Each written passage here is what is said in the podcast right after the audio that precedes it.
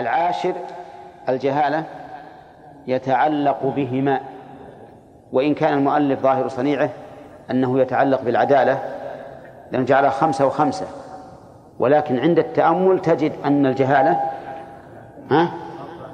تتعلق بهما لأن المجهول لا يعلم دينه ولا يعلم ضبطه لا يعلم دينه ولا ضبطه فعليه تكون الجهالة متعلقة بهما. هذه أسباب الطعن. نعم. ها؟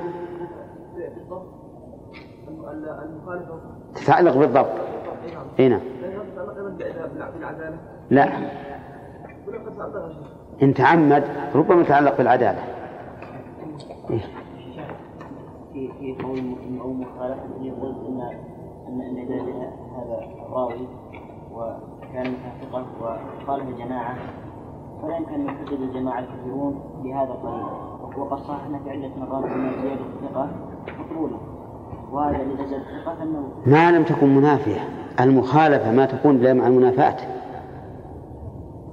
المخالفة ما تكون إلا مع المنافاة. الزيادة من الثقة مقبولة صح. الزيادة من الثقة مقبولة. لكن إذا كانت منافية مثل أن تقتضي حل ما حرمه أولئك أو تكذيبه ما ما يمكن نقبلها. كذلك أيضا الزيادة في مقام التعبد قد نقول بردها لأن الظاهر أن ما قصد به التعبد لا يتركه الرواة ويكون تكون هذه الزيادة شاذة مثل لو زاد أحد في التشهد. أشهد أن لا إله إلا الله وحده لا شريك له وأشهد أن محمدا عبده ورسوله. قلنا هذه زائدة شاذة. نعم. هي نعم.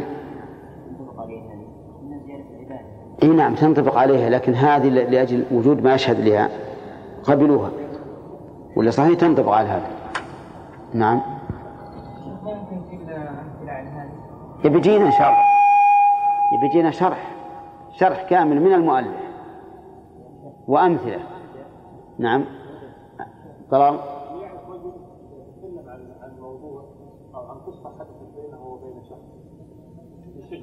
فإذا اجتمعت يعني وعرفت دقة ما الذي حصل وجدت أنه زاد أو أو نقص هل يسمى فاحشة خطأ أو يسمى كاذب؟ وتكرر هذا منه. إي. هذا فاحش الغلط. الكاذب هو اللي يتعمد. يتعمد الإخبار بخلاف الواقع.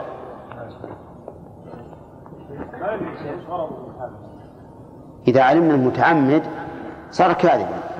وإلا فهو غالط. أي نعم نعم. الله تعالى. ثم الطعن يكون بعشرة أشياء بعضها أشد في القدح من بعض. خمسة منها تتعلق بالعدالة وخمسة تتعلق بالضبط. ولم يحصل الاعتناء بتمييز أحد القسمين من الآخر لمصلحة اقتضت ذلك.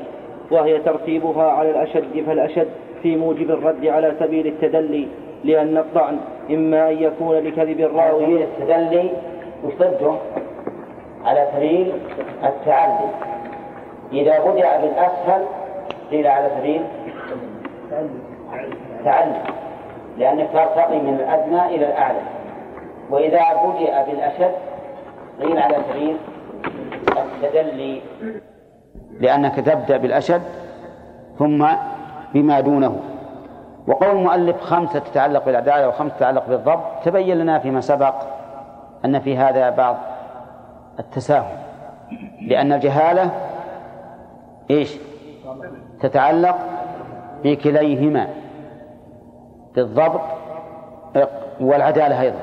لأن المجهول مجهول. لا يدرى هل هو عدل أم لا وهل هو حافظ أم غير حافظ. طيب إذا هنا يعني لو علق عليه يكون طيب عشان ما تنسون. نعم. لأن الطعن إما أن يكون لكذب الراوي في الحديث النبوي. بأن يروي, بأن يروي عنه صلى الله عليه وسلم ما لم يقله متعمدا لذلك أو تهمة. قوله رحمه الله ما لم يقله هذا فيه قصور. وجه القصور أن السنة ليست قولا فقط بل قول وفعل وإقرار. فيقتضي أن يقول بأن يروى عنه صلى الله عليه وسلم ما لا تصح نسبته إليه. من قول أو فعل أو تقرير. فإنه حتى لو قال فعل الرسول صلى الله عليه وسلم كذا وهو كاذب فهو موضوع. أو قال فعل كذا ولم ينكر أو قيل كذا ولم ينكر فهذا أيضا موضوع. فقوله رحمه الله أن يقول عن أن يقول على النبي صلى الله عليه وسلم ما لم يقل ما هو إلا على سبيل ها؟ المثال فقط. نعم. أو تهمة أو تهمته بذلك بأن لا يروى بأن لا يروى ذلك الحديث إلا من جهته ويكون مخالفا للقواعد المعلومة. زين. شوف لاحظوا. تهمته بالكذب لها قرينة. ما هي القرينة؟ إذا كان هذا الحديث لا يروى إلا من جهة هذا الراوي وكان مخالفا للقواعد المعلومة من الشرع فهذا يوجب أن إيش؟ أن نتهمه بالكذب. ليش؟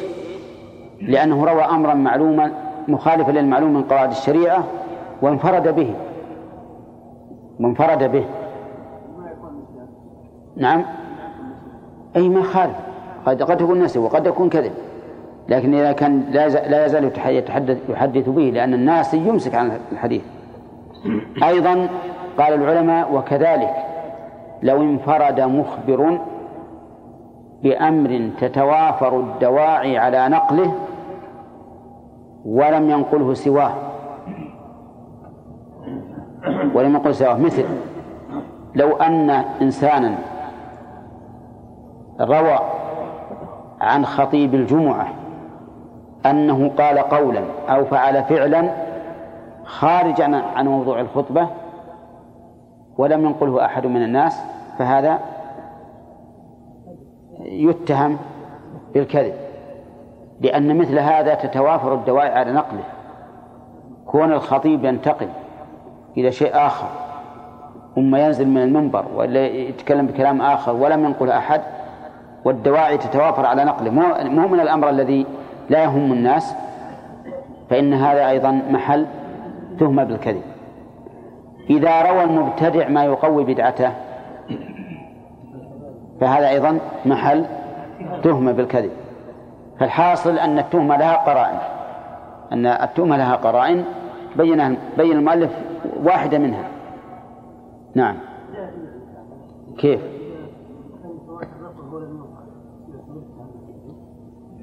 لا إذا كان في مجمع في جمع عظيم. إي نعم ولهذا قطع الفقهاء بأنه كذب هذا يرد عليه. ما يقبل الجساسة فيها نظر. فيها نظر وإن كان في مسلم. نعم. وكذا من عرف بالكذب في كلامه وإن لم وإن لم يظهر منه وقوع ذلك في الحديث النبوي وهذا دون الأول. صحيح. إنسان معروف بالكذب في كلامه. كثير الكذب في كلامه غير الحديث. ولا ظهر هذا في الحديث النبوي. فإننا نقول يتهم بالكذب في الحديث النبوي. وربما يستدل لهذا بقول النبي عليه الصلاة والسلام لا يزال الرجل يكذب ويتحرى الكذب حتى يكتب عند الله كذابا. إي نعم.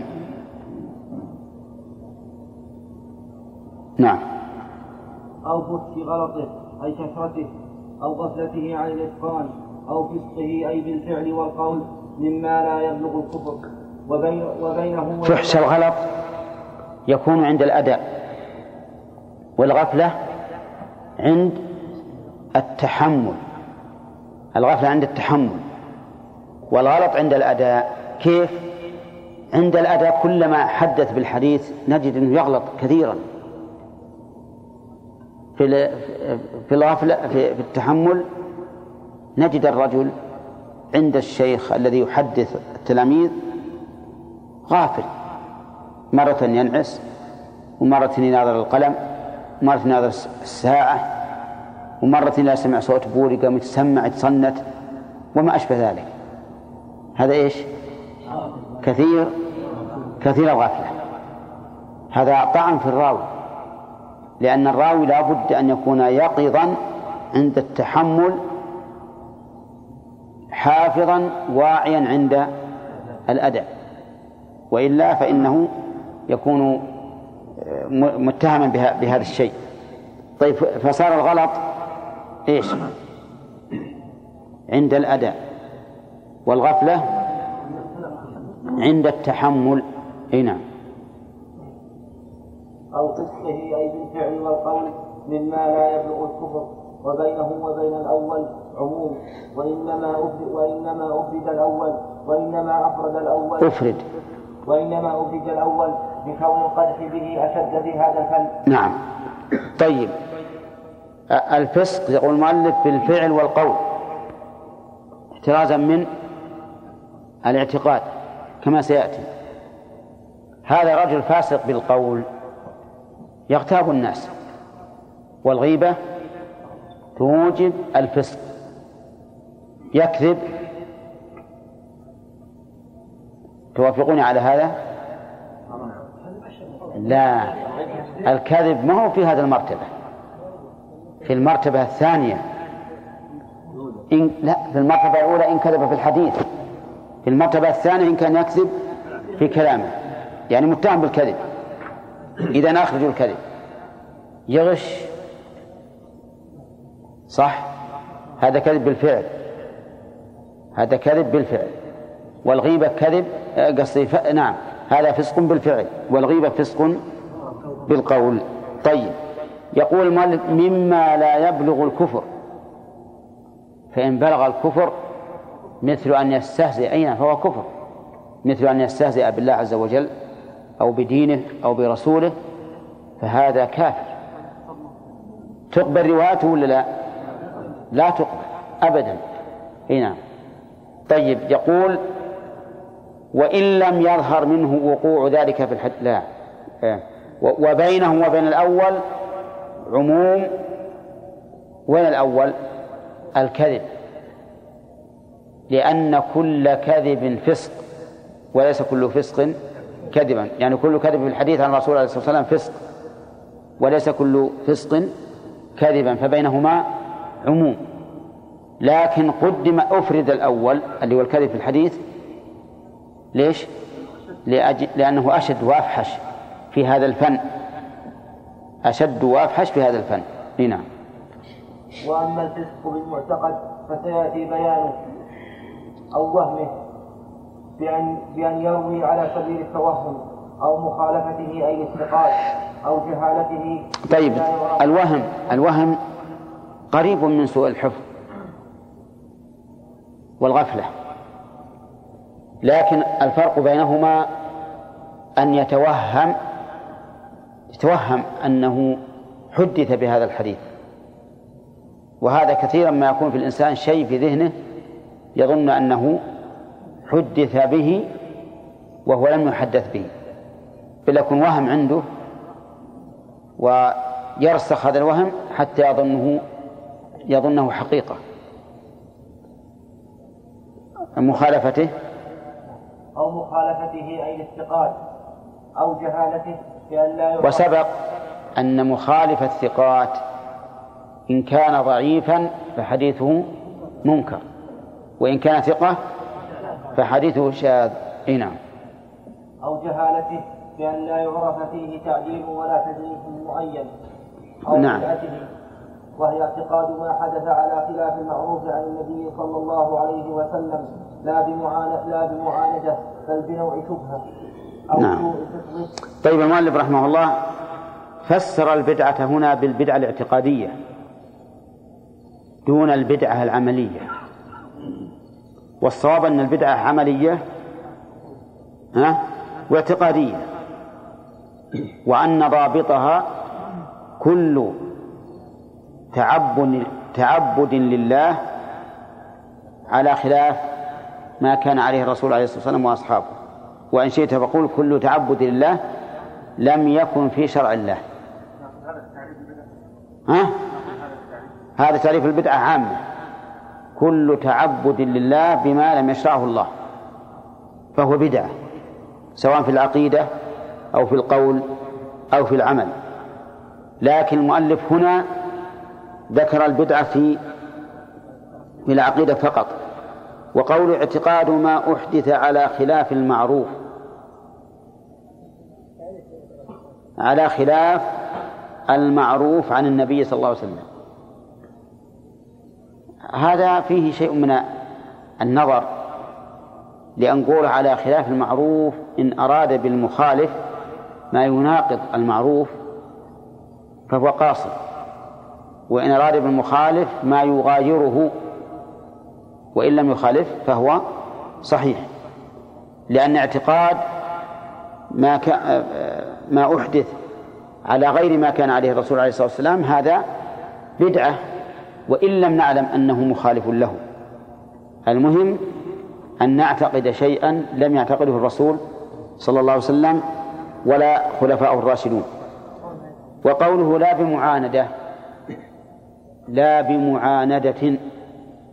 وش معنى لا بمعاندة؟ ل... أي نعم. لأن المعاند معروف أنه ما يقال مبتدع المعاند عاصي لكن هذا المبتدع هو الذي يظن أن ما فعله حق. ولهذا قال بل بنوع شبهة. بل بنوع شبهة. فهؤلاء المبتدعون لو سألتهم لقالوا نحن على حق.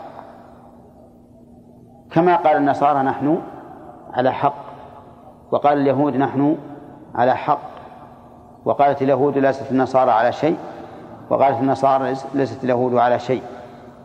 كالمبتدع الذي يقول أنا على حق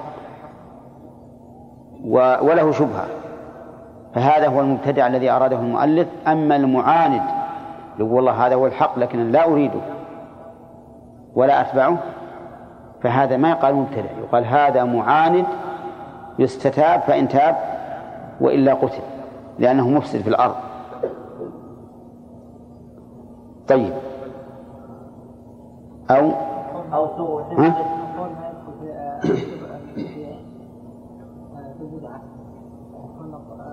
على كلام المؤلف؟ لا على التعريف اللي إحنا ذكرنا يشمل القول والفعل والعقيدة. التعبد لله بما لم يشرح مطلقا. ها؟ وإيش؟ وإيش؟ الأعمال هؤلاء الذين يحدثون أعمالا غير مشروعة كتسبيحات يعدونها وركعات يعدونها وأعياد يحدثونها وما أشبه ذلك؟ هو كله تعبد. إذا حدث شيء على غير التعبد ما هو بدعة ليس ببدعة. يعني لو أننا مثلا أحدثنا مراكب مهم موجودة عهد الرسول عليه الصلاة والسلام ما في معنى الآن بيوتنا على على مثل ما كان عليه الرسول أبدا. اللي ما هو تعبد هذا وإن كان بدعة لغوية لكن ما هو بدعة دينية. نعم. أو سوء حفظه. وهي عبارة عن عن أن لا يكون غلطه أقل من إصابته شلون؟ وشلون؟ أو سوء حفظه إيه. وهي عبارة عن أن لا يكون غلطه أقل من إصابته عبارة عن لا يكون غلطه عن أن لا يكون غلطه أقل من يعني بل مثل إصابته أو أكثر لكن اللي عندي العبارة اللي عندي وهي عبارة عن من يكون ليس غلطه أقل من إصابته ها؟ وهي عبارة عن من يكون ليس غلطه ها؟ أقل من إصابته وأوضح من هذا لو قال وهي عبارة عن من يكون غلطه ليس أقل من إصابته طيب غلطه ليس أقل من إصابته. معناه أكثر أو مساوية أو مساوية فعندنا الآن من غلطه أكثر ومن إصابته أكثر ومن تساوى الأمران في حقه. من هو من هو سيء الحفظ؟ الذي الذي غلطه ليس أقل من إصابته بل مساو أو أكثر. أما من غلطه أقل من إصابته فظاهر كلام المؤلف أنه ليس سيء الحفظ. أنه ليس سيء الحفظ. يعني يخطي في أربعين في المئة من أحاديثه. ظاهر كلامه أنه ليس سيء الحفظ. والحقيقة أن الذي يخطي فيما أرى ولا بد أن نراجعها في كلام المحدثين الآخرين. أن الذي يخطئ في أربعين في المئة ها؟ سيء الحفظ. نعم اللي يخطئ في عشرة في المئة يمكن نقول ليس بسيء الحفظ لأنه قل من يسلم من ذلك. أما رجل يحدثنا كل يوم يجيب لنا حديث يخطئ في ثلثه ويصيب في ثلثين. ها؟ ويقول هذا والله هذا من الحفاظ. ها؟ فيه نظر هذا. ولهذا سوف إن شاء الله نراجع هذه المسألة ننظر لكلام المحدثين فيها. أن لا يكون غلطه أقل يعني بل أكثر أو مساويا. لأن الإنسان بالنسبة للغلط هو هذا اللي وقفنا على هذا بالشرح الآن. ها؟ طيب. سوء حفظه يقول عبارة عمن يكون ليس غلطه أقل من إصابته. وذلك لأن الراوي إما أن تكون إصابته أكثر أو غلطه أكثر أو يتساويان. فإن كانت إصابته أكثر فليس سيء الحفظ فليس سيء الحفظ. لكنه لا شك كلما كانت إصابته أكثر صار أقوى وأقرب إلى الضبط. وكلما كانت إصابته أدون فهو أقرب إلى سوء الحفظ. أما إذا كان غلطه أكثر فإنه سيء الحفظ. فالناس ثلاثة أقسام. قسم غلطه أكثر. فنصفه بأنه سيء الحفظ. وقسم صوابه أكثر. وغلطه قليل بالنسبة لصوابه. وقد يكون قليلا جدا. فهذا نقول ليس سيء الحفظ. ولا لا؟ لكن إذا كان لا يغلط إلا قليلا فإننا نصفه بأنه ضابط. وبأنه ثقة وبأنه ثبت يعني قوي. وإذا كان كانت إصابته وخطأه مستويان أو مستويين إذا كانت إصابته وخطأه مستويين وهذا يمكن أن يتحقق بحيث يكونان مستويين مئة بالمئة. لأن هذا صعب. لكن المتقارب في هذا الباب كالمتساوي. فإننا على ظاهر كلام المؤلف لا نجعله من سيء الحفظ. والظاهر أنه سيء الحفظ. إذا كان هذا الرجل إذا روى عشرة أحاديث أخطأ في خمسة أين الحفظ عند هذا؟ لا شك أنه سيء الحفظ. لكنه ليس كالذي إذا روى عشرة أحاديث أخطأ في ثمانية. أيهم أشد؟ الثاني أشد. الثاني أشد. طيب. إذا سوء الحفظ موجب للطعن في الحديث. الطعن في الحديث. يتعلق بالراوي ولا بالمروي؟ يتعلق بالراوي. طيب. يقول المؤلف رحمه الله فالقسم الأول وهو الطعن بكذب الراوي في الحديث النبوي هو الموضوع. نعم. القسم الأول إذا كان مطعونا فيه بسبب كذب الراوي. هذا يسمى موضوعا. فالموضوع إذن هو المكذوب على الرسول صلى الله عليه وسلم. فكل حديث مكذوب على رسول الله صلى الله عليه وسلم فإننا نسميه موضوعا لأن راويه وضعه على النبي صلى الله عليه وسلم. ونحن الآن لنا مبحثان. المبحث الأول في حكم الوضع والمبحث الثاني في حكم الموضوع. أما الوضع فإنه من كبائر الذنوب. لقول النبي عليه الصلاة والسلام من كذب علي متعمدا فليتبوأ مقعده من النار. ومن نقل الحديث المكذوب دون أن يبين أنه مكذوب فهو أحد الكاذبين كما صح ذلك عن النبي صلى الله عليه وسلم. والكذب على الرسول عليه الصلاة والسلام هو في الحقيقة كذب على الله لأن النبي صلى الله عليه وسلم يقول عن الله ومن يطع الرسول فقد أطاع الله. فإذا كذبت على الرسول فأنت في الحقيقة كاذب على الله عز وجل فتكون داخلا في قوله تعالى ومن أظلم ممن افترى على الله كذبا هذا حكم الوضع. أما حكم الموضوع فإنه مردود على مردود غير مقبول. سواء كان دالا على خبر أو دالا على حكم. فإنه مردود على قائله ولا يجوز أن يعمل به لا في الأخبار ولا في الأحكام. طيب وهل يجوز أن نقوله من باب الترغيب في الخير والترهيب عن الشر؟ لا لا يجوز لأنه موضوع مكذوب. كيف نتجاسر أن نقول قال النبي صلى الله عليه وسلم كذا وكذا وهو مكتوب عليه؟ وأما من قال إن ذلك جائز لأنه إذا كان ترغيبا في خير فهو كذب للرسول لا عليه لأنه يكثر أتباعه.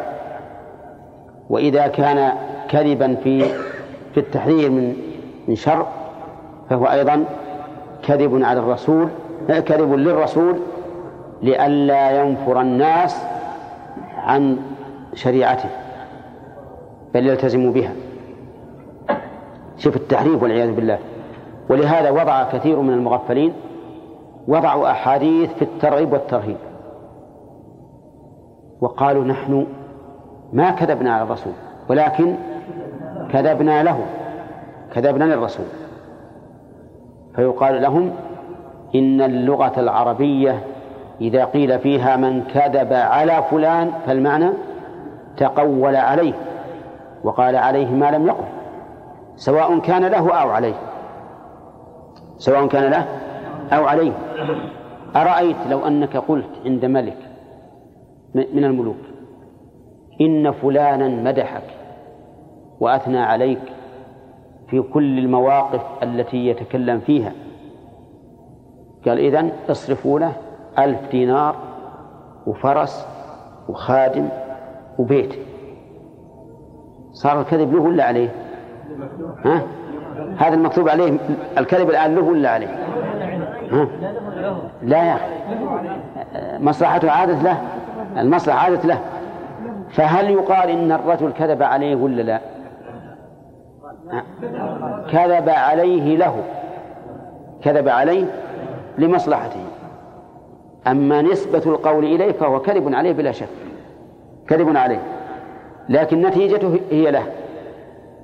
إذن نقول أنتم مهما حاولتم فأنتم كاذبون على الرسول عليه الصلاة والسلام والآيات الكريمة والأحاديث الصحيحة فيها الغنية عما كذبتم به. حدث الناس بالصحيح يكفيهم عن الضعيف والموضوع ولا حاجة. هنا طيب يقول مالك رحمه الله والحكم عليه بالوضع. إنما هو بطريق الظن الغالب لا بالقطع. إذ قد يق إذ قد ها؟ إذ قد يصدق إذ قد يصدق الكذوب. إيه؟ إذ قد يصدق الكذوب.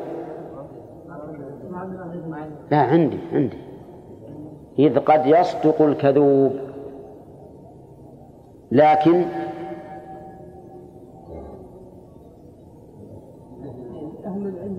صححتها الآن؟ طيب. يقول المؤلف رحمه الله إن الحكم عليه بالغالب آه، بالوضع من باب الظن الغالب. من باب الظن الغالب. لا من باب القطع. معنى ذلك أن الرجل المعروف بالكذب إذا حدث بحديث نرد حديثه ولا لا؟ نرد. لأنه مكذوب.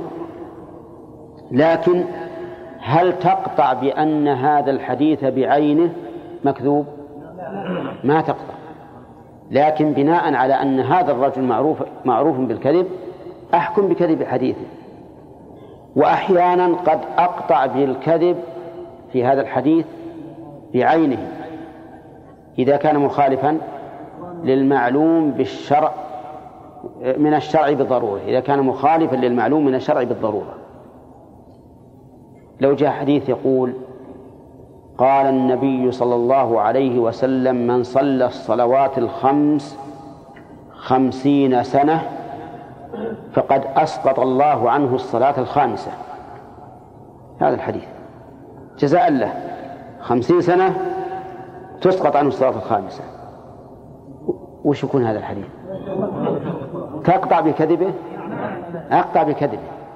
لأنه مخالف للمعلوم بالضرورة من دين الإسلام. لكن مراد المؤلف إذا روى الكذوب حديثا يحتمل هذا الحديث أن يكون صحيحا بالنظر إلى نفس الحديث لا بالنظر إلى من حدث به فهذا لا أقطع بأنه موضوع.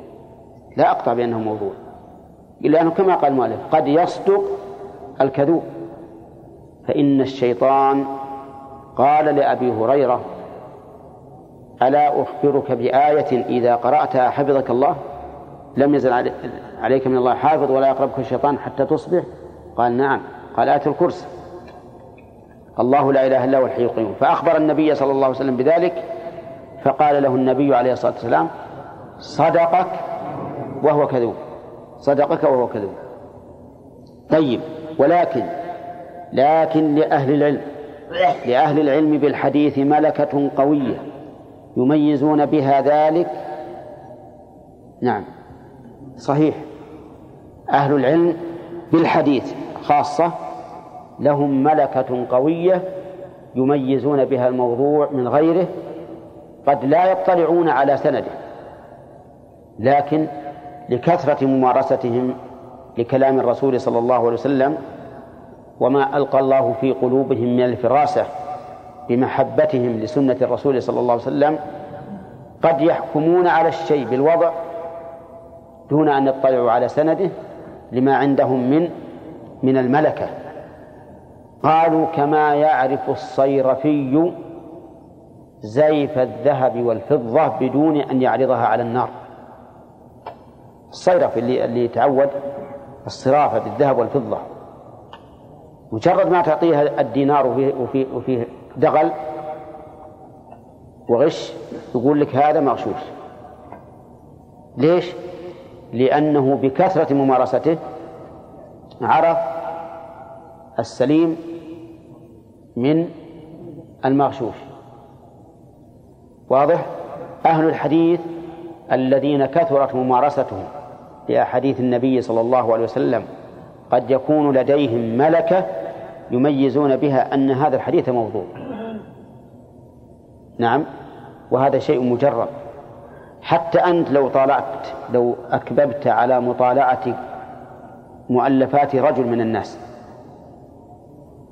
ثم قرأت قطعة منسوبة له تستطيع أن تقول هذه القطعة ليست من كلامه لأنك تمرنت على كلامه وعرفت أسلوبه وعرفت كيف يصوغ العبارات فهكذا أيضا كلام الرسول عليه الصلاة والسلام لأن كلامه أيضا أبين من غيره.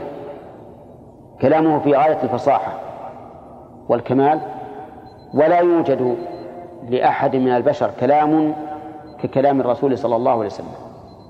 فتمييزه أعظم من تمييز كلام سائر الناس. نعم. يقول لكن لأهل العلم بالحديث ملكة قوية يميزون بها ذلك وإنما يقوم بذلك منهم من يكون اطلاعه تاما. هذا واحد. وذهنه ثاقبا. اثنين. وفهمه قويا. ثلاثة. ومعرفته بالقرائن الدالة على ذلك متمكنة. صح. هذه أربعة. يعني يعرف المحدثون أن الحديث موضوع إذا كان عنده إذا اتصفوا بهذه الصفات. أولا اطلاعه تاما. يعني واسعا وشاملا على الحديث المروية عن رسول الله صلى الله عليه وسلم. أما من قرأ كتابا من كتب الحديث وقال وخر أنا الذي لا يشق غباري. أنا الذي أعرف كل موضوع وضعيف وحسن وصحيح. وش قرأت من الحديث؟ قال قرأت مختصر صحيح البخاري. يكفي هذا ولا لا؟ ما يكفي أبدا. لا بد يكون عنده معرفة اطلاع تام على كتب الحديث وتمرن. هذه واحد أيضا ذهنه ثاقبا. وش معنى ثاقب؟ يعني قوي حاد. لأن المسألة ما هي هينة خطيرة جدا. فلا بد أن يكون عنده ذهن قوي حاد بحيث يثقب الحجب التي تحول دونه ودون معرفة الحديث الموضوع من غير الموضوع. طيب وفهمه قويا. نعم. الفهم أيضا قوي. الفهم غير الذهن. الذهن للتصور والفهم للحكم. يكون يفهم فهما قويا يحكم على الشيء ويعرفه بعد أن يتصور يتصوره تصورا تاما لثقوب ذهنه. واضح؟ لأن بعض الناس قد يكون عنده اطلاع واسع. عنده اطلاع واسع لكن ما عنده ذهن ثاقب ولا عنده فهم قوي. بل هو ضعيف في الفهم. تقرأ تجد ربما يكون مغيب بعض النصوص الحديثية ومع ذلك ما يفهم. وقد حدثتكم عن حمار الفروع. نعم. يعرف الأخ نصر. ها؟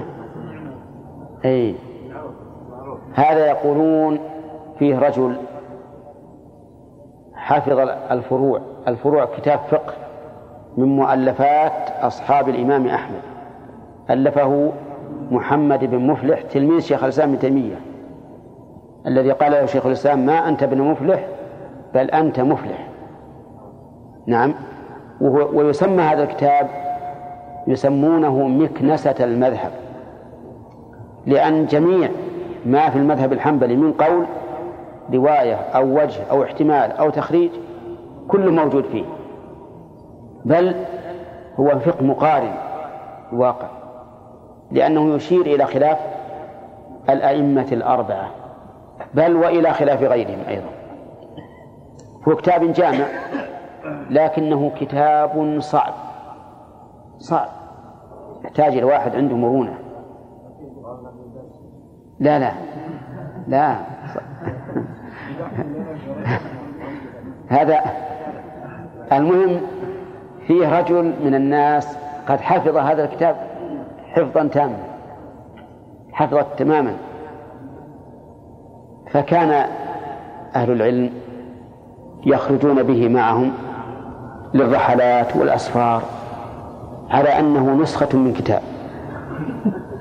وما يعرف أبدا فيسمونه حمار الفروع. عفى الله عنا وعنهم ليش؟ قال لأن الحمار يحمل أسفارا ولا يدري ما فيها. نعم. أي نعم. ما كانت موجودة مسجلات فإذا لا بد أن يكون عنده فهما قويا. أيضا معرفة بالقرائن الدالة على ذلك متمكنة. وهذا أيضا من تمام الفهم. أن يكون عنده معرفة بالقرائن الدالة على الوضع معرفة متمكنة. فهذه أوصاف أربعة. بل خمسة. أولا أن يكون من أهل العلم بالحديث. والثاني أن يكون عنده اطلاع تام. وذهن ثاقب وفهم قوي ومعرفة بالقرائن التي يحكم بها. هنا. بسم الله الرحمن الرحيم.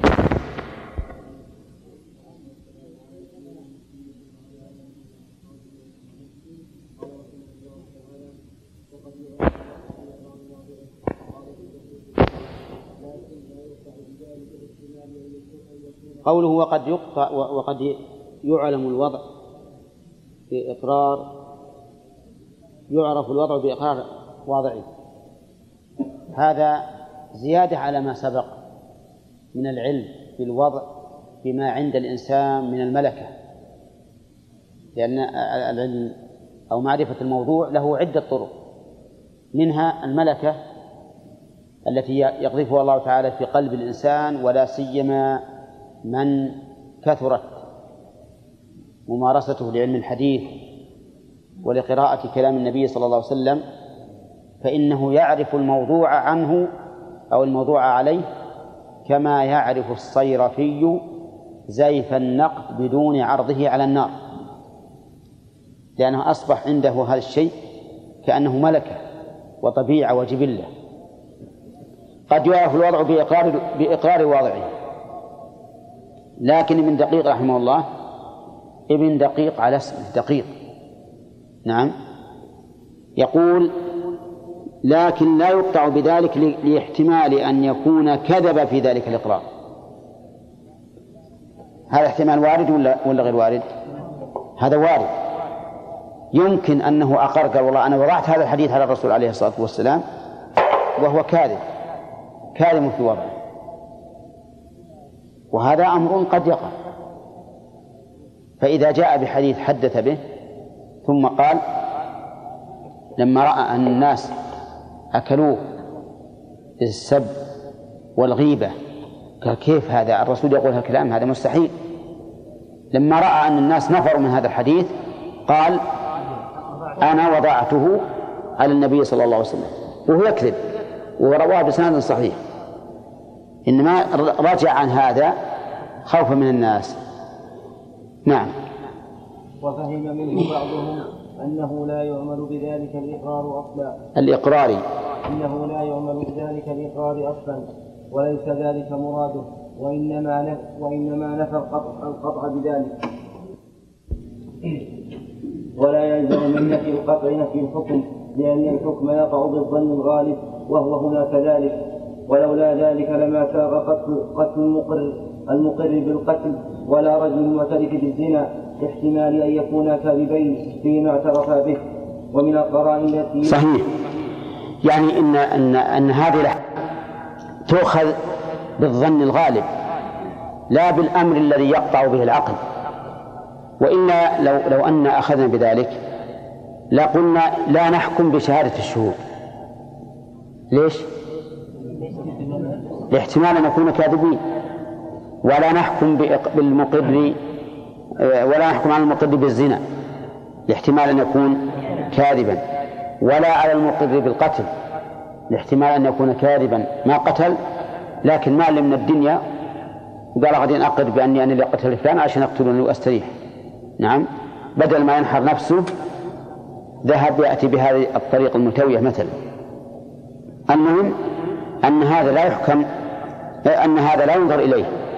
يعني معناه أن تجويز أن يكون الشيء خلاف هذا الواقع. من الناحية العقلية هذا لا يلتفت إليه أبدا. وإلا لكنا في أمور كثيرة نمنعها لاحتمال أن يكون العقل نعم يجيزها. نعم. ومن القرائن التي يدرك بها يدرك بها الوضع ما يؤخذ من حال الراوي كما وقع انتبه كم مر علينا؟ ما يعرف الوضع؟ هذا الثالث. هذا الثالث. هنا الأول الملكة والثاني إقرار الواضع وأورد عليه قول ابن دقيق العيد رحمه الله وأجاب وأجاب عنه. طيب. ومن القرائن التي يدرك ومن القرائن التي يدرك بها الوضع ما يؤخذ من حال الراوي كما وقع للمأمون بن أحمد. أنه ذكر بحضرته الخلاف في كون الحسن سمع من أبي هريرة أو لا. فساق في الحال إسنادا إلى النبي صلى الله عليه وسلم أنه قال سمع الحسن من أبي هريرة. وكما أعوذ بالله وش الكذب. نعم. فهمت المثال هذا؟ ها؟ المثال هذا مفهوم. طيب. يقول إن, إن الحسن المأمون بن أحمد ذكر بحضرته الخلاف في كون الحسن سمع من أبي هريرة أم لم يسمع. الحسن البصري هل سمع من حديث من أبي هريرة أم لم يسمع؟ يقول اختلف الناس ف فهذا الرجل يقول إيش؟ يقول ساق سندا. في الحال إلى الرسول عليه الصلاة والسلام أنه قال سمع الحسن من أبي هريرة. المأمون بن أحمد الآن هو الذي كذب لأن الناس اختلفوا عنده هل سمع الحسن من أبي هريرة أم لم يسمع؟ فقال استمعوا. حدثني فلان ابن فلان. قال حدثنا فلان. ابن فلان قال حدثنا فلان عن النبي صلى الله عليه وسلم أنه قال سمع الحسن من أبي هريرة. خلاص انتهى الموضوع ولا لا؟ ما دام ورد الحديث عن الرسول عليه الصلاة والسلام أن الحسن سمع من أبي هريرة ما عاد بقي كلام. ها؟ ما ما أعرف. المهم على كل حال هذا كذب ولا لا؟ ما في ما في شك إنه كذب. يعرف من حال الراوي والمروي أيضا. هل الرسول عليه الصلاة والسلام أدرك الحسن؟ أبدا ما أدركه. إي نعم. طيب. ما وقع لغياث بن إبراهيم حين دخل على المهدي فوجده يلعب في الحمام فساق في الحال. إسنادا إلى النبي صلى الله عليه وسلم أنه قال لا شق إلا في نصب أو خف أو حافر أو جناح. جناح. فزاد في الحديث طيب. أو جناح. أي نعم. هذا أيضا. أيضا. هذا كذب. لأن هذا الرجل لما دخل المهدي وجد يلعب بالحمام. نعم. اللعب بالحمام يعتبر فيه شيء من السفة. أراد أن يطيب قلب المهدي. فساق حديثا إلى النبي صلى الله عليه وسلم أنه قال لا سبق يعني لا عوض يؤخذ في المسابقة إلا في نصر أو خف أو حافر ثلاثة النصر ما هو؟ السهم الخف البعير الإبل. الثالث الحافر الخيل. لكن إرضاء للمهدي قال أو جناح ويريد به الحمام.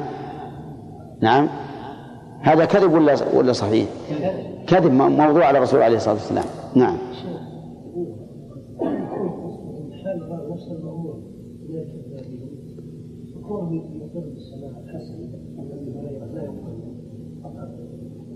لا لا هو الحين ساقه للرسول. إلى الرسول عليه الصلاة والسلام. أورد حديثا عن الرسول عليه الصلاة والسلام. أين؟ فزاد في الحديث أو جناح فعرف المهدي أنه كذب لأجله فأمر بذبح الحمام. طيب أقول هذا زين. نعم. علمنا هذا بنفس الواقع ولا بالمقارنة بغيره من الحديث علمنا أن هذه الزيادة موضوعة بنفس الواقع أصلا المهدي يعرف أن هذا ما, ما- قاله الرسول. يعرف أن الرسول عليه الصلاة والسلام قال لا سبق إلا في نصر أو خف أو حافر فقط. وعرف من هذا الرجل أنه زاد أو جناح إرضاء له. إي نعم. يعني هل توصلنا إلى معرفة يعني المحيطة ولا؟ لا بالقرائن المحيطة وب- وبمقارنته أيضا. لأن القرائن قد تكذب لكن أيضا مخالفة للأحاديث الصحيحة بهذه الزيادة الشاذة يستدل بها. نعم. ومنها ما يؤخذ من حال المروي. كم هذا؟ الرابع هذا. هذا الرابع. ومنها ما يؤخذ من حال المروي كأن يكون مناقضا لنص القرآن أو السنة المتواترة أو الإجماع القطعي أو صريح العقل حيث لا يقبل حيث لا يقبل شيء من ذلك في التأويل حيث لا يقبل لا يقبل. حيث لا يقبل شيئا شيء. شيء من ذلك التأويل. ثم المروي تارة يخترعه الواضع وتارة يأخذ طيب. مثلوا لذلك بالحديث الذي يقول فيه إن سفينة نوح بعد الطوفان طافت بالبيت السفينة سبع مرات وصلت ركعتين خلف المقام. نعم. اعتمرت الظاهر بعد بعد الطوفان. هذا حديث يصرح صرح القرآن والعقل ولا يمكن قبوله. نعم. ولكن المؤلف شف قيد رحمه الله قال حيث لا يقبل شيء من ذلك التأويل. فإن قبل التأويل وذلك بأن يجمع بينه وبين ما جاء في القرآن أو السنة المتواترة بوجه مقبول فإنه لا يحكم بوضعه. لا يحكم بوضعه من مجرد المرو. إن حكم بوضعه من حيث الراوي بأن يكون راويه متهما بالكذب فهذا شيء آخر. نعم معروفا بالكذب فهذا شيء آخر. لكن من حيث المرو ما دام يمكن أن يجمع بينه وبين القرآن أو السنة المتواترة بنوع من التأويل فلا يحكم بوضعه من هذه الناحية. لكن قد يحكم بوضعه من ناحية من ناحية أخرى كالراوي مثلا. طيب هذه القاعدة في الواقع فيها شيء من الاشتباه. لأن من الناس من يردون الأحاديث الواردة عن الرسول عليه الصلاة والسلام في باب الصفات مدعين أن العقل ينكرها. نعم. كحديث احتجاج آدم وموسى. فإن القدرية أنكروا هذا. وقالوا إن هذا ينكره العقل فلا نقبله.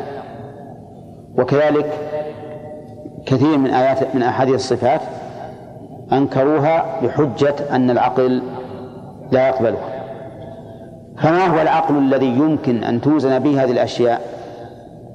نقول هو العقل الصريح وهو السالم من الشبهات والشهوات. أما العقل الفاسد الذي تشوبه الشهوات والتعصب أو العقل الفاسد الذي تشوبه الشبهات ليس عنده علم وإدراك وتحقيق فهذا لا عبرة به. هنا. كم صارت الطرق؟ طرق العلم بالوضع؟ أربعة. نعم. ما ما جاوبت السؤال. ثم المروي تارة يخترعه الواضع وتارة يأخذ يأخذ وتارة يأخذ من كلام غيره كبعض السلف الصالح أو قدماء الحكماء أو الإسرائيليات أو يأخذ حديثا ضعيف, الإسناد فيركب له إسنادا صحيحا ليرود. والحامل الواضع على الوضع. إما عدم إما عدم الدين كالزنادقة أو طيب. المروي تارة يختلف الواضع. مثل المروي الموضوع يعني. تارة يخترعه الواضع. مثل أين؟ نعم. الباذنجان لما أكل له. هذا رجل يبيع الباذنجان وكسد السوق. نعم. ما صار الناس يشترون الباذنجان. الباذنجان ما هو؟ ها؟ أين الأسود. نسميه إحنا آه، باللغة القصيمية. ها؟ البيدجان طيب. هذا الرجل ينادي ما جاء أحد. فجعل يحدث الناس. يقول قال النبي صلى الله عليه وسلم الباذنجان لما أكل له. يعني إن أكلته المرض عافاك الله. إن أكلته الجوع شبعت. الناس العامة إذا كان الباذنجان لما أكل له مثل ماء زمزم لما شرب له وش يسوون؟ ينهالون عليه. كم هي بالوحدة بريال بعشرة هاته. نعم. هذا آه، باختراعه. طيب اللي مر علينا قبل قليل المأمون بن أحمد. اخترع قول الرسول عليه الصلاة والسلام اخترع ما نسبه للرسول عليه الصلاة والسلام بأن الحسن سمع من أبي هريرة. ولا لا؟ غياث بن إبراهيم. مثله؟ اخترع إيش؟ أو جناح. أي نعم. طيب. والحامل للواضع على الوضع. إما عدم الدين كالزنادقة أو غلبة الجهل كبعض المتعلمين أصبر أصبر دقيقة. شوف الآن يقول آه، يخترعه الواضع وتارة يأخذه من كلام غيره كبعض السلف أو قدماء الحكماء أو الإسرائيليات. يعني ما يجب على الحديث يضعه من عند نفسه لكن يأخذه من كلام غيره. نعم. مثل بعض السلف الصالح يقول كلاما فيأتي هذا الرجل ويأخذه على أنه حديث ويقول قال النبي صلى الله عليه وسلم وهذا يوجد كثيرا في كتب بعض الفقهاء. تجد هذا الكلام مروي عن بعض التابعين. نعم. ثم يأخذه هو فيجعله من كلام الرسول عليه الصلاة والسلام. مثل الوضوء مما خرج والفطر مما دخل. هذا ما قاله الرسول. ومع ذلك يروى حديثا عن الرسول عليه الصلاة والسلام. وليس بصواب. كذلك أيضا التعبير بما لا نفس له سائلة. ميتة ما لا نفس له سائلة طاهرة. هذه أيضا بعض الناس يرويه حديثا عن الرسول عليه الصلاة والسلام ويقال إن أول من تكلم به إبراهيم النخعي. طيب وأشياء من هذا. يسمع كلامنا عن بعض السلف فيجعله يرويه حديثا عن الرسول عليه الصلاة والسلام. أو بعض الحكماء. المعدة بيت الداء والحمية رأس الدواء. هذا ما هو حديث هذا ليس بحديث لكنه لبعض الأطباء لبعض الأطباء. فيظن بعض الناس يظنه حديثا عن الرسول عليه الصلاة والسلام. حب الوطن من الإيمان. هذا ليس بحديث. حادث حديث حادث. خيركم من حمد وعبد. هذا ما هو بحديث. هذا ليس بحديث. نعم. إذا هذا قد فيه ضعف. المهم أننا الأمثلة كثيرة في هذا. يظن بعض الناس حديث يروي حديث عن الرسول عليه الصلاة والسلام. كذلك الإسرائيليات. وهذا كثير. ويوجد هذا كثيرا في كتب الوعظ. كتب الوعظ.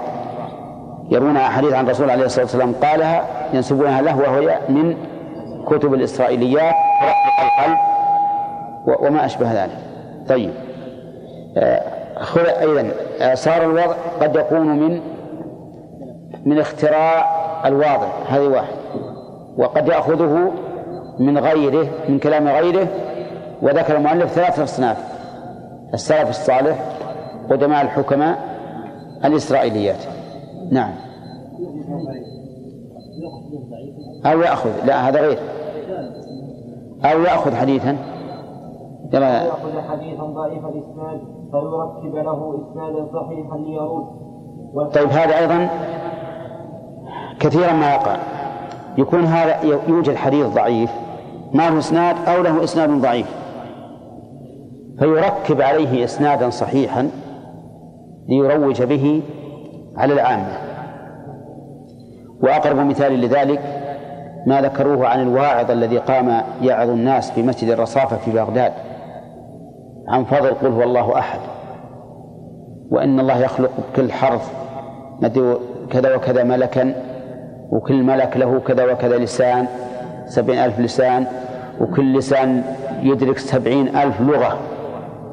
سبعين ألف لسان وسبعين ألف لغة اضرب سبعين ألف وسبعين ألف. لغات كثيرة إلى الله. وهذه كلها تسبح للذي يقرأ قل الله أحد. والذي حدثه بذلك أحمد بن حنبل. قال حدثنا فلان ابن فلان بأسانيد رجال. نعم. ولما خلص القصة أظن مرت علينا. يحيى معين لما خلص وراح تفرق الناس وإذا أحمد بن حنبل ويحيى بن معين جالسين. نادى نادياه تعال أقبل مهرولا يظن أنه يعطونه فلوس. قال تعال من اللي حدث بهذا الحديث؟ قال أحمد بن حنبل عن يحيى بن معين أو بالعكس.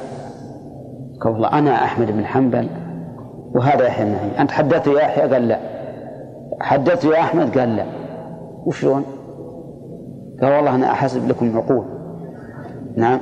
أنا حدثت عن بضعة عشر رجلا كلهم أحمد بن حنبل. يعني ما خلق بهالبلد إلا هالولد. ما في إلا أنت أحمد بن حنبل؟ يقول حط رداءه على على فمه وقاعد يضحك. هذا إيش؟ عامل وضع إسنادا صحيحا لحديث موضوع علشان يروجوا على العامة. الناس إذا سمعوا هذا الحديث فيها الرجال اللي من أكبر الحفاظ قالوا هذا حديث صحيح. لو تجي تقول هذا حديث موضوع انزل وراك. كيف حديث الموضوع واللي رواه أحمد بن حنبل عن فلان عن فلان من جهابية المحدثين؟ أي نعم. طيب. والحامل للواضع على الوضع. إما عدم الدين كالزنادقة أو غلبة الجهل كبعض المتعبدين أو فرط العصبية كبعض المقلدين أو اتباع هوى بعض الرؤساء أو الأغراض لقصد الاشتهار وكل ذلك حرام بإجماع من كم هذه؟ نعم الحامل الوضع ليحمل الإنسان على أن يضع الحديث إما عدم الدين كالزنادقة. وما أكثر ما وضع الزنادقة على رسول الله صلى الله عليه وسلم من الأحاديث. مثل قولهم إن أول ما خلق الله العقل. العقل بالضم وكذلك وأكثر ما يكون أيضا من أهل التعصب الرافضة. فإنهم وضعوا أحاديث كثيرة تبلغ الآلاف على رسول الله صلى الله عليه وسلم. نعم. عن عن النبي صلى الله عليه وسلم. كذلك أيضا التعصب. يقال إن بعض أصحاب المذاهب روى حديثا عن النبي صلى الله عليه وسلم أنه قال يكون في أمتي رجل يقال له محمد ابن إدريس هو أضر على أمتي من إبليس. أعوذ بالله. من يعني محمد ابن إدريس؟ الشافعي رحمه الله. ذلك الرجل الذي جعل الله فيه الخير والبركة لكن هذا متعصب ضد مذهب الشافعي. متعصب لمذهبه؟ نعم. الله أعلم. ما نسيت. المهم أنه والعياذ بالله قال هذا الكلام في حق هذا الرجل من, من أئمة المسلمين. وغير ذلك يعني لو, لو رجعت إلى كتب التعصب وجدت العجب العجاب. نعم. أو كذلك يقول الثالث نعم فرط عصبية كبعض المقلدين. أو اتباع هوى بعض الرؤساء. هذه قريبة. ها؟ طيب غلبة الجهل كبعض المتعبدين. هؤلاء أيضا بعض المتعبدين يأتون بأحاديث كثيرة ترغب في الخير إما في عبادات معينة أو أذكار معينة أو أعمال سلوكية معينة كلها لا أصل لها. نعم تجد أن هذه كلها غير صواب ولا أصل لها. هذا أيضا يوجد كثيرا. ولا سيما في بعض الأذكار وبعض الصلوات. مثلا نقول موافقة لشيخ الإسلام ابن تيمية صلاة التسبيح. صلاة التسبيح وضعت من بعض المتعبدين. ولهذا أكثر من نشرها هو عبد الله بن المبارك رحمه الله. وهو من من من العباد. ومع هذا انتشرت ورويت لكن يقول شيخ الإسلام إن حديثها باطل ولم يستحبها أحد من الأئمة. الأئمة أئمة المسلمين. والأمر إذا تأملته وجدته كما قال رحمه الله. فإن هذه العبادة التي رويت لا تشابه العبادات لا من حيث الصفة والهيئة ولا من حيث الأجر والفضل فإنه يقال فيها أن تفعل كل يوم أو كل أسبوع أو كل شهر أو كل سنة أو في العمر. ومثل هذه العبادة بهذا بهذا الشكل ويكون الأجر فيها واحدا هذا لا شك أنه ما يمكن. الحكمة حكمة الله تأبى ذلك. فالحاصل أن هناك أشياء من وضع المتعبدين من العبادات أو الأذكار أو هضل بعض الآيات أو أو ما أشبه ذلك كلها يحمل عليها الجهل غلبة الجهل وحب العبادة. نعم. ومن العباد أيضا. من العباد. يعني أقول الحديث يعني ما هو جيد ما لا لا ابدا. ما ما ما ما, ما يصح هذا الحديث. مثل ما قال شيخ الإسلام. هي مشهورة عنه مشهورة عنه. والمقصود المثال الآن. بعده. أو الأغراض لقصد الاشتهار. وكل ذلك حرام طيب الإغراب لقصد الاشتهار. قلنا العصبية أو اتباع هوى بعض الرؤساء. قضية الحمام. غياث بن إبراهيم على طول. قال نعم. قال أو جناح. أو الإغراب لقصد الاشتهار. يعني معناه أنه يأتي الإنسان بحديث غريب وهو مكتوب على الرسول عليه الصلاة والسلام. يعرف أنه كذب. لكن علشان يشتهر بأنه حدث به. ومن ومن الحكم المأثورة عند العامة خالف تذكر. فإذا جاء الإنسان بأشياء غريبة ذكر واشتهر. نعم؟ هذا بعض الناس يأتي بأحاديث غريبة. نعم؟ لقصد الاشتهار. أنه حدث بها. فالمهم أن أغراض أغراض الوضع كثيرة وليست أيضا محصورة فيما قاله المؤلف. بل قد يكون هناك أسباب تطرأ بعد عصر المؤلف يحمل عليها تحمل على أن يكذب على الرسول صلى الله عليه وسلم. نعم. وكل ذلك حرام بإجماع من يعتد به إلا أن بعض الكرامية وبعض المتصوفة نقل عنه إباحة الوضع في الترغيب والترهيب وهو خطأ من فاعله. نشأ عن جهل لأن الترغيب والترهيب من جملة الأحكام الشرعية.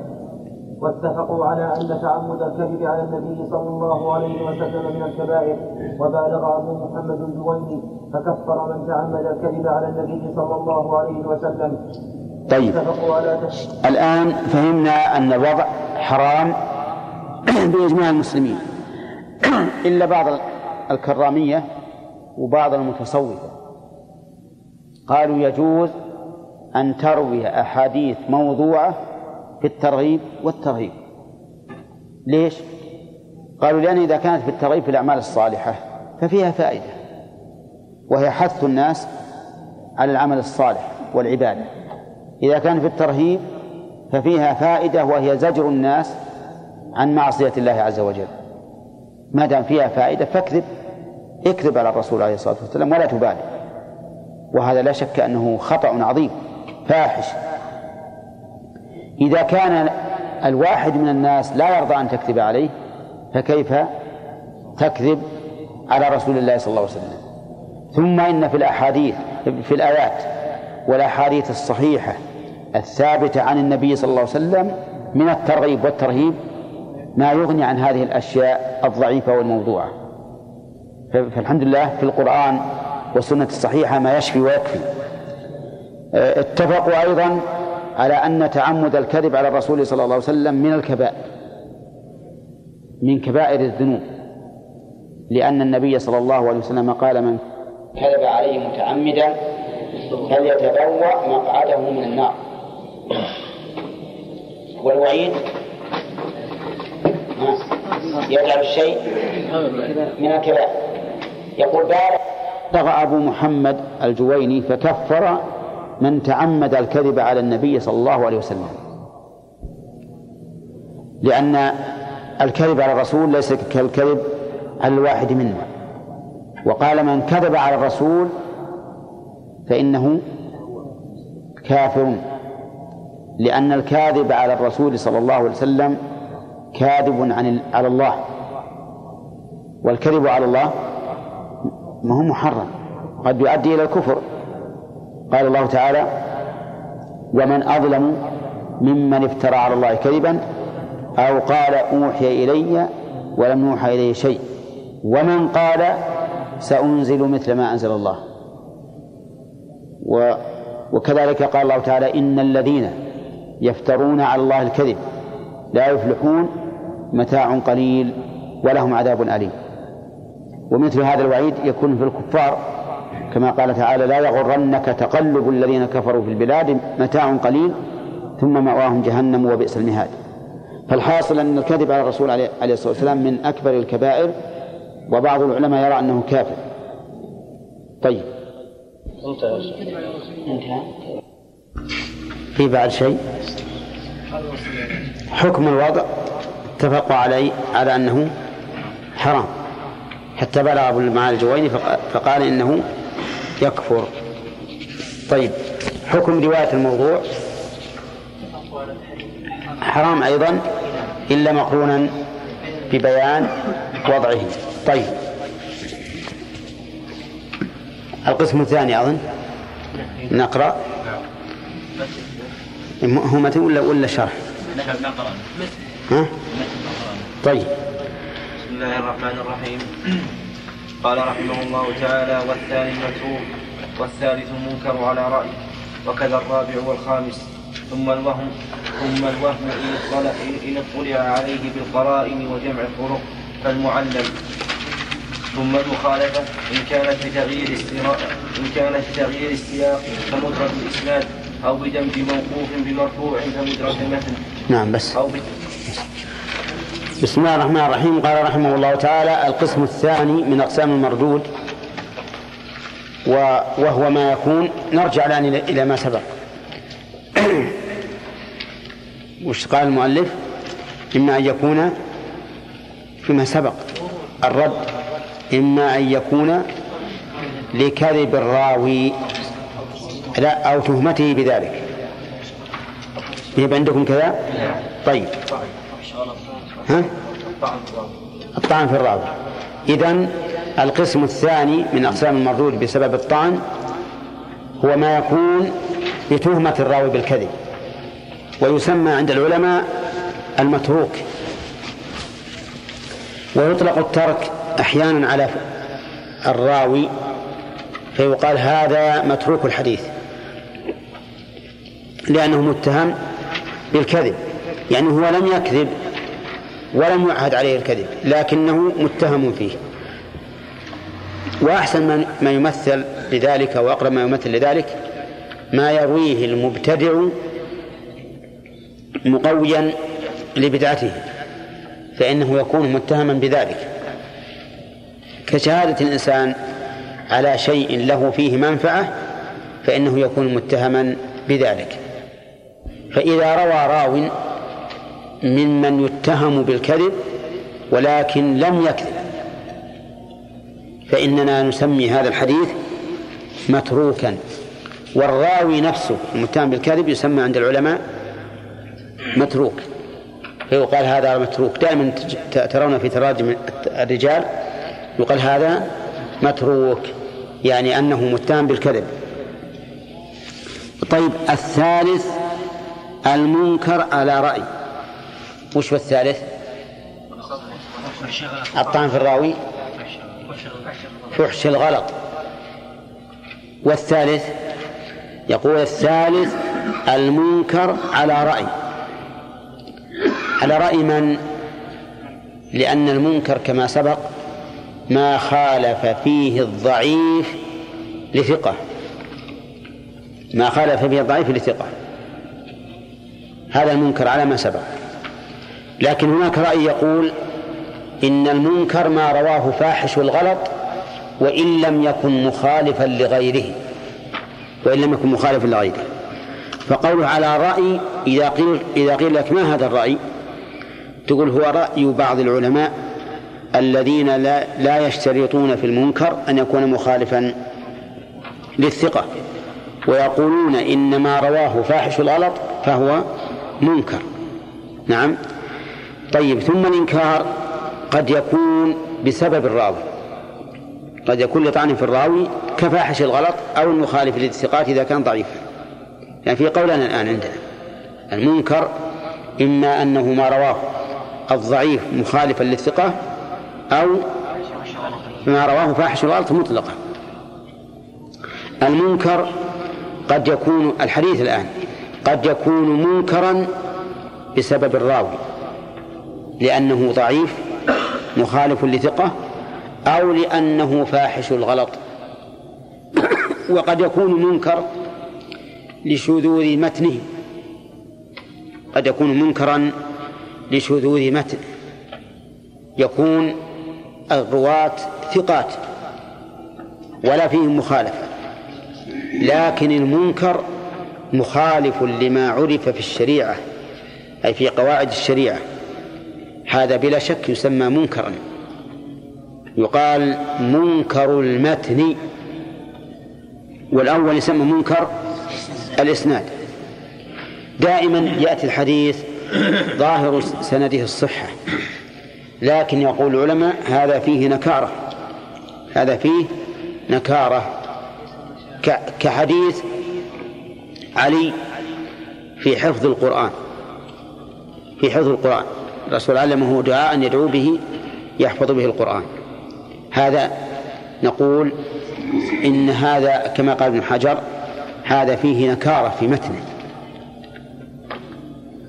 فتبين لنا الآن أن المنكر نوعان. منكر إسناد ومنكر متن. ما هو منكر الإسناد؟ في التعريفان. ما خالف فيه الضعيف الثقة أو ما رواه فأحج الغلط. وأما منكر المتن فأن يكون السند ظاهر الصحة لكن المتن منكر مخالف لقواعد الشريعة. طيب. لا قد يسمى شاذا لكن إذا كان شذوذه عظيما سماه منكرا ثم قال وكذا الرابع والخامس. ما هو الرابع؟ ها؟ غفلته. أو فسقه. هذا أيضا حديثه منكر. من كثرت غفلته أو ظهر فسقه فحديثه منكر. وهنا نقول على رأي ولا لا؟ نعم نقول على رأي. ما هذا الرأي؟ رأي رأي من لا يشترط في المنكر مخالفة الثقات فالمنكر إذا يطلق على أربعة أقسام من الحديث. أولى على ما خالف فيه الضعيف الثقة. على ما رواه فاحش الغلط على ما رواه من كثرة غفلته على ما رواه من ظهر فسقه. أربعة أشياء. قال ثم الوهم كم مرتبة؟ السادسة. ينقل الرابع والخامس إحنا الآن في السادسة. قال ثم الوهم. إن اطلع عليه بالقرائن إن اطلع عليه بالقرائن وجمع الطرق فهو المعلل. ها؟ اي فالمعلل صح. الوهم وهم الراوي هذا أمر يتعلق بحفظه لا يتعلق يعني بحاله الدينية فهو رجل ليس بفاسق وليس متهما بالكذب ولا فاحش الغلط ولا كثير الغفلة. رجل حافظ متقن لكن ما من إنسان إلا وجائز عليه إيش؟ الوهم. والأصل عدمه أو وجوده؟ الأصل عدمه. ولهذا قال إن اطلع عليه. إن اطلع. لأن الأصل في الثقة لا يهم؟ لكن إذا اطلعنا على وهمه بالقرائن وجمع الطرق فالمعلل. نعم. أفادنا المؤلف رحمه الله أنه لا يمكن الحكم بالوهم إلا إذا وجدت قرائن. ما هي قرينة واحدة؟ قرائن تدل على أن هذا الراوي الثقة قد وهم. جمع الطرق كيف جمع الطرق؟ بأن ننظر الحديث. كم جاء من طرق؟ وجدنا أنه جاء من طرق متعددة وليس فيها هذا الوهم. حكمنا بأن الطريق الذي فيه الوهم حكمنا عليه بأنه معلول بأنه معلول. مثل أن يروي هذا الحديث أناس كثيرون. نعم عن الأسود عن عائشة مثلا. عن الأسود عن عائشة. ثم يأتي آخر فيجعل بين الأسود وعائشة رجلا. نقول هذا من الوهم. كيف أن جميع الذين أسندوه إلى عائشة ما ذكروا هذا الرجل؟ وهذا يؤيد نعم يؤيد أن الراوي وهم وهم ونسمي الحديث معللا أو معلولا. ولكن ولكن ولكن الاطلاع على ذلك أمر صعب. ولهذا قال العلماء إن علل الحديث من أخفى أنواع العلوم من أخفى أنواع العلوم. لا يطلع عليها إلا الجهابذة من العلماء الذين يعرفون الأسانيد ويعرفون الرجال وإلا فإن التعليل في الحقيقة خفي جدا يحتاج إلى دراسة الأسانيد ودراسة, أحوال الرجال ودراسة مشائخهم أيضا. كم من إنسان يكون ثقة حافظا لكن إذا روى عن الكوفيين صار ضعيفا. إذا روى عن الشاميين صار ضعيفا. إذا روى عن الحجازيين صار ضعيفا. بل إذا روى عن شيخ من المشايخ سميناه ضعيفا. ويمر علينا كثيرا يقال هو ضعيف في شعبة. شعبة يعني أحد الأئمة الحفاظ. هو ضعيف في كذا في فلان في فلان. معنى ذلك أن الرجل في غيره ثقة. يقول هو ضعيف في المكيين هو ضعيف في الشاميين وضعيف في الكوفيين وفي غيرهم ثقة. هذه الأمور ما يطلع عليها إلا الجهابذة لأن الإنسان السطحي في علم الحديث إذا رأى هذا هذا إذا رأى هذا الرجل في السند نعم وهو ثقة حافظ يعرفه. لكن لا يعرف أن روايته عن الشاميين ضعيفة. بل ربما يعرف أن روايته عن الشاميين ضعيفة لكن لا يعرف أن هذا الشيخ الذي حدث عنه ها شامي. فيظن أن الحديث صحيح. ولهذا علم الحديث في باب التعليل خفي جدا. يحتاج إلى رجل ممارس لهذا الفن. يحفظ الرجال كما يحفظ الفاتحة ويحفظ أحوالهم ويحفظ مشايخهم. ولهذا علم الحديث في الحقيقة إذا لم لا سيما علم الرجال إذا لم يشتغل به الإنسان من الصغر فإنه يتعب فيه أو لا ينجح. يعني إما أن يتعب فيه ويكون لازم دائما يمارسه ويقرأ الكتب اللي فيها الأسانيد وأحوال الرجال وإلا فإنه لا ينجح فيه. لأنه يعتمد على أي شيء؟ على الحفظ. ما يعتمد على الفهم والذكاء يعتمد على الحفظ. فنحن ننصحكم بأن يكون لكم مراجعة في كتب الرجال من صغركم. حتى تنتفعوا بذلك في الكبر. قال فالمعلل ثم المخالفة. وهو وهذا هو إيش؟ السابع. من الطعن في الراوي. إن كانت بتغيير السياق يعني سياق الإسناد فمدرج الإسناد. وهذا له له الصور أربع. أو بدمج موقوف بمرفوع فمدرج المتن. هذا السابع عبارة عن المدرج. المدرج. المدرج في الشيء هو الذي يطوى عليه الشيء. ومنه قول عائشة رضي الله عنها في كفن النبي عليه الصلاة والسلام كفن في ثلاثة أثواب سحولية ليس فيها عمامة ولا قميص أدرج فيها إدراجا. فالإدراج دمج الشيء بالشيء. وهذا يكون في الإسناد ويكون في المتن. أما في المتن فأن يدمج في الحديث المرفوع كلام. من الصحابي أو من أو ممن بعده. ويكون هذا إدراج متن. يكون هذا إدراج متن. سمي مدرجا لأن السامع له يظن أنه حديث وليس بحديث.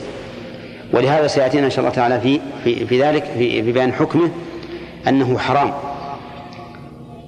حتى يبين الإدراج إلا أن يكون الإدراج واضحا. إلا أن يكون الإدراج واضحا. فإنه يكتفى بوضوحه عن بيانه. أما إذا كان غير واضح فيجب بيانه. إدراج الإسناد ذكر المؤلف رحمه الله أن له أربع صور.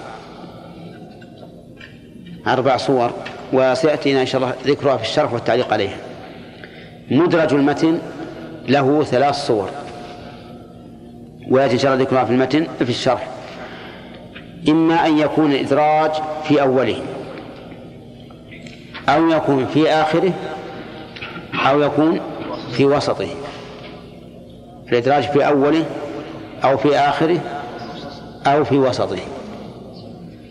فالإدراج في أوله حكم يستدل له. يعني يقع من الراوي على أنه حكم استدل له. استدل له. كقول أبي هريرة أسبغ الوضوء ويل للأعقاب من النار. فقول أسبغ الوضوء هذا حكم استدل له بقول الرسول صلى الله عليه وسلم ويل للأعقاب من النار. وإذا ذكر في آخره فيذكر تفريعا على الحديث واستنباطا منه. تفريعا على الحديث واستنباطا منه. يعني يذكر الراوي الحامل له على ذلك أنه يريد أن يفرع على الحديث ويستنبط منه. كقوله فمن است... نعم. إن أمتي يدعون غرا محجلين من أثر الوضوء فمن استطاع منكم أن يطيل غرته فليفعل. قال العلماء إن هذا من من قول أبي هريرة. رضي الله عنه. كما كما نص على ذلك بعض من رواه. قال أبو هريرة إيش؟ إيه، تفريعا واستنباطا تفريعا على الحديث واستنباطا منه. فصار الذي يذكر في أوله ها حكم حكما يستدل له بالحديث. والذي في آخره تفريع واستنباط من الحديث. وقد يكون وقد يكون الإدراج في الوسط. وهذا يقع في الغالب تفسيرا. تفسيرا لكلمة مثل حديث عائشة في أول ما بدأ برسول الوحي قالت كان يتحنث في غار حراء والتحنث التعبد الليالي ذوات العدد. قوله التحنث التعبد هذا مدرج. من كلام من؟ لا من كلام الزهري. من كلام الزهري تفسيرا للحديث. تفسيرا للحديث لأن يتحنث أصل الحنث الإثم. كما قال تعالى وكانوا يصرون على الحنث العظيم لكن تحنث دلالتها سلبية أي يتخلى من الحنث وهو الإثم وهذا يعني التعبد يعني التعبد على كل حال الإدراج يكون له أسباب ولكن مع ذلك لا يجوز الإدراج في الحديث لأن خطره عظيم إذ أن السامع يظنه من كلام من؟ من كلام الرسول عليه الصلاة والسلام فيستدل به ويحكم بمقتضاه إلا مبينا إما بقرائن واضحة تمنع أن يكون القائل رسول الله صلى الله عليه وسلم وإما بتصريح من الراوي. نعم. حديث عائشة كان يتحنث نعم. كلام كلام عائشة وليس كلام الرسول. إي نعم. قل كان النبي صلى الله عليه وسلم يتحنث. نعم نعم. هو مدرج في الحديث. مدرج بالحديث. والحديث عائشة تذكر فعلا من أفعال الرسول. وأفعال الرسول من سنته. نعم. ها؟ للمتروك حديث علي كيف؟ قال حديث علي المنكور على المنكر على رأي نعم. وجه وجه الإنكار كيف؟ نعم نعم. و- وجه النكارة فيه أنه فيه أشياء بعيد أن الرسول عليه الصلاة والسلام يقولها. نعم. في قول نعم. منا إلا ولكن الله يسلمه بالتوكل نعم. هذا أيضا إدراج. هنا الدافع ها؟ الدافع. الدافع الإدراج بيان, بيان أن هذا يقع في قلب كل إنسان. يعني مع الأنبياء. و... و... نعم. ولكن الله تعالى يذهبه بالتوكل فهو حث من ابن ابن مسعود على أن يتوكل الإنسان ويعتمد على الله. نعم.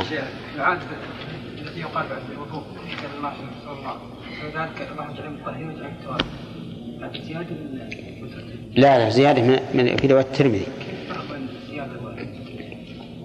الزيادة الزيادة من كلام الرسول. المدرج مو من كلام الرسول. والزيادة من كلام الرسول زادها بعض الرواة. زادها بعض الرواة مرفوعة إلى الرسول صلى الله عليه وسلم.